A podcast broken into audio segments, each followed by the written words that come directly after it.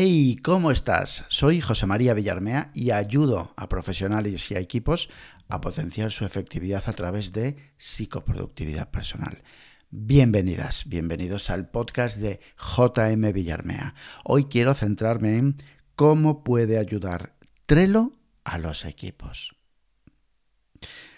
Siete años de relación, siete años de amor. Sí, sí, de amor. Siete años, nada más y nada menos, y los meses y los días pasan, pero disfruto cada día.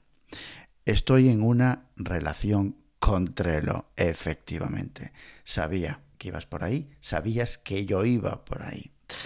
Pues antes, justamente de hacer un poco el guion del podcast, me dije, ¿cuánto tiempo llevo con Trello?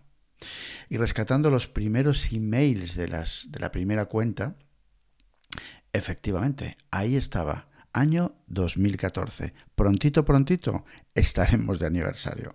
Y me apetecía un montón, llevo, bueno, lleva en la cola, digamos, de los episodios un buen, un buen tiempo y hoy ha llegado el momento. Ha llegado el momento porque nuestra relación se ha intensificado, se ha multiplicado por cinco en el último año. Es brutal, es brutal las, los equipos, las organizaciones que han empezado de verdad, han empezado de verdad a abrazar Trello para su gestión.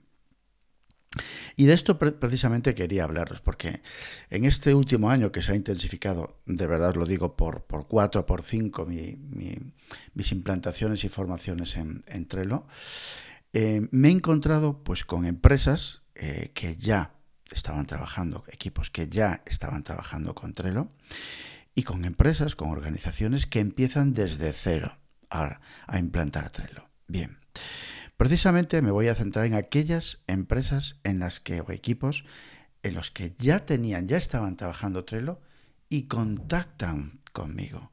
¿Qué está pasando? ¿Sabéis lo que estaba, lo que estaba pasando? Que Trello no les aportaba valor. Perdón, mejor dicho, retomo la configuración de su Trello y de sus tableros, no le estaba eh, aportando valor. Trello siempre aporta valor. La, la, herramienta y cualquier herramienta funciona. El que no funciona eres tú. Sabes por dónde voy, ¿verdad? Y precisamente quiero eh, centrarme hoy en tres enormes valores que suma, que aporta Trello, tanto a nivel personal como a nivel de equipo. Pero hoy nos vamos a centrar a nivel de equipo. Eh, retomo un poco. Eh, esas empresas que ya normalmente estaban trabajando con Trello, no les aportaba valor porque me encuentro en muchísimos casos que se empieza a utilizar Trello sin pensar antes de aporrear el teclado y empezar a funcionar con Trello. Es decir, me he encontrado con un montón de equipos donde los tableros son simples posits, sin flujos, sin valores añadidos, sin tarjetas asociadas a personas. Un guirigay, un mejunje que la gente escapa de ahí. Primer gran valor que aporta Trello flujo a la vista. Segundo, centro de comunicación. Ahora entramos en detalle. Y tres, criterio. Vamos a empezar con el flujo a la vista. Y me refiero al estado por el que pasa cada una de las tareas, a los flujos de tareas, a los estados. Vamos a pensar en un flujo, no sé, que me venga a la cabeza. Eh, pendiente, haciendo, en espera, en revisión para o en revisión por y hecho. Eso es un flujo de estado, de estado. Gran valor aportan los flujos de trabajo, pero no me refiero y no estoy hablando de cualquier flujo. No me sirve, no aporta valor coger un tablero template y duplicar. No, porque cada equipo, cada organización tiene sus propios flujos de trabajo. Parar, pensar, reflexionar, coger altura para conocer cómo os comunicáis, cómo relacionáis es crucial. Es crucial para fijar, para configurar vuestros tableros. Ahí sí que va a aportar valor. Ahí sí. No un simple flujo que se pueda coger eh, a raíz de una template o empezar con el simple pendiente haciendo en espera revisión. No. ¿Por qué aporta valor el flujo de trabajo? Porque primero lo tenemos a la vista. Y hay un principio que es innegociable y que tiene que, que tiene que aportar desde el minuto uno. Y me refiero a saber en qué estado está cada tarea y quién hace qué. Ahí, delante, en un, de un solo golpe y a la vista. Pero José María, perfecto, pero ¿qué valor aporta? Atento.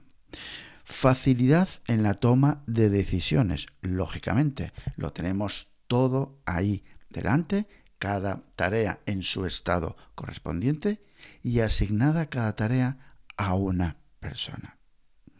Podemos detectar eh, atascos, embudos en algún flujo de trabajo.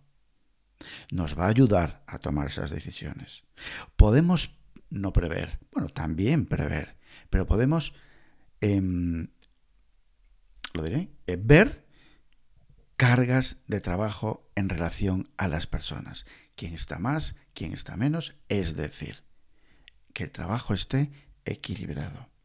Y por supuesto tenemos visión de la cola de trabajo que nos espera. Atentos, atentas, porque esto tiene un poder de caray. Lo visualizas, ¿verdad? Pues ahí está. Diseñar flujos estratégicos es vital para que funcione tu Trello y se adapte a tu equipo. Por eso nunca he entendido el tema de los templates. Paso hoja. Vamos allá con el segundo gran valor que aporta, centro neurálgico de comunicación. A ver, explicadme esto. Revisando, pues no sé, a nivel consultoría, tableros de algún equipo o alguna organización, me encuentro con, bueno, pues unos tableros majetes, unos tableros que aportan valor, unos tableros con sus estados, que, bueno, que aportan el, el principio básico, ¿no? De en qué estado está cada tarea y quién hace qué. Abre la tarjeta y no veo nada. No, no, no, no, no. Es que nosotros usamos Trello para las tareas, pero seguimos comunicándonos por email, por WhatsApp y por chat. En serio. Claro, ¿por qué lo dices, José María? Hombre, vamos a ver.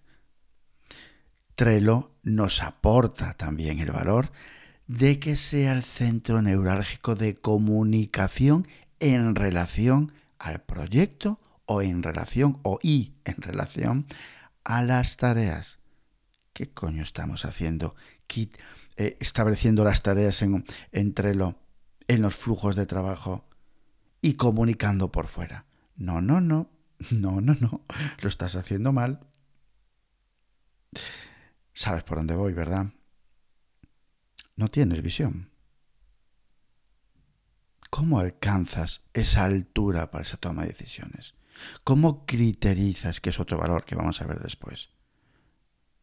Utilicemos Trello de verdad si estás utilizando Trello,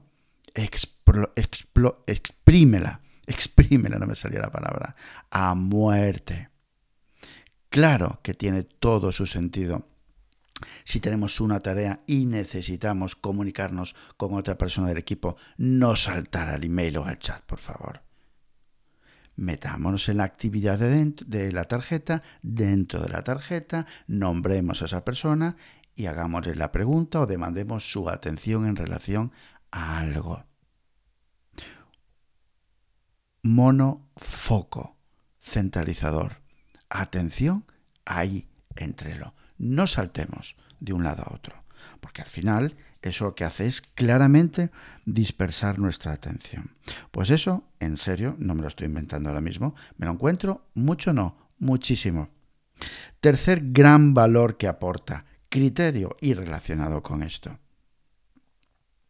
Criterio en el sentido de que esa comunicación no sale fuera de la tarea, sino que pensando en esa tarjeta tengo criterizado toda la comunicación, todo ahí, alineado con esa tarea.